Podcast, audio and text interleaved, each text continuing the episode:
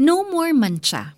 Kung gaano kalayo ang silangan sa kanluran, gayon din niya inalis sa atin ang ating mga kasalanan. Psalms 103 verse 12 During Science Week sa isang private school sa Quezon City, nagkaroon ng contest sa pag-alis ng matinding mancha sa white t-shirts ng high school students.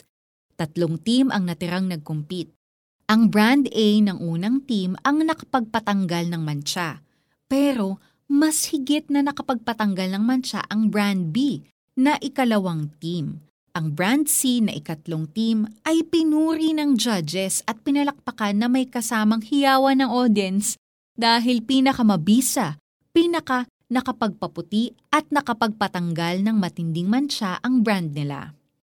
Ang mancha o stain ay maihahalin tulad sa mga pagkakamali at pagkakasala natin sa buhay. Ang mga ito ay mga kasalanan na pilit nating itinatago sa mga mahal natin sa buhay o di kaya'y mga pagkakamaling pilit nating itinatama sa sarili nating paraan. Si Haring David ay iginagalang ng kanyang mga nasasakupan pero bumagsak din siya sa kasalanan. Sinipingan niya si Bathsheba, ang asawa ng kanyang sundalong si Urias. Sabi yan sa 2 Samuel chapter 11. Hindi lang yun. Pinapatay pa niya si Urias. Ang dati niyang puting damit ay namantsahan ng kasalanan. Siguro may struggles ka rin laban sa mga tukso at kasalanan. Alam mo ba na may mabisang nakakapagpaputi na mga karumihan natin? Siya ay si Jesus. Ipinako at namatay sa krus dahil sa ating mga kasalanan. Tinubos niya tayo sa kasalanan sa pamamagitan ng kanyang banal na dugo. Hinihintay na lamang ng Diyos ngayon na aminin natin ang ating mga kasalanan at pagsisihan. If we confess our sins, He is faithful and just and will forgive us our sins and purify us from all unrighteousness. 1 John chapter 1 verse 9. No more mancha. Sa harap ng propeta Nathan, inamin ni Haring David ang kanyang nagawang kasalanan at pinagsisihan.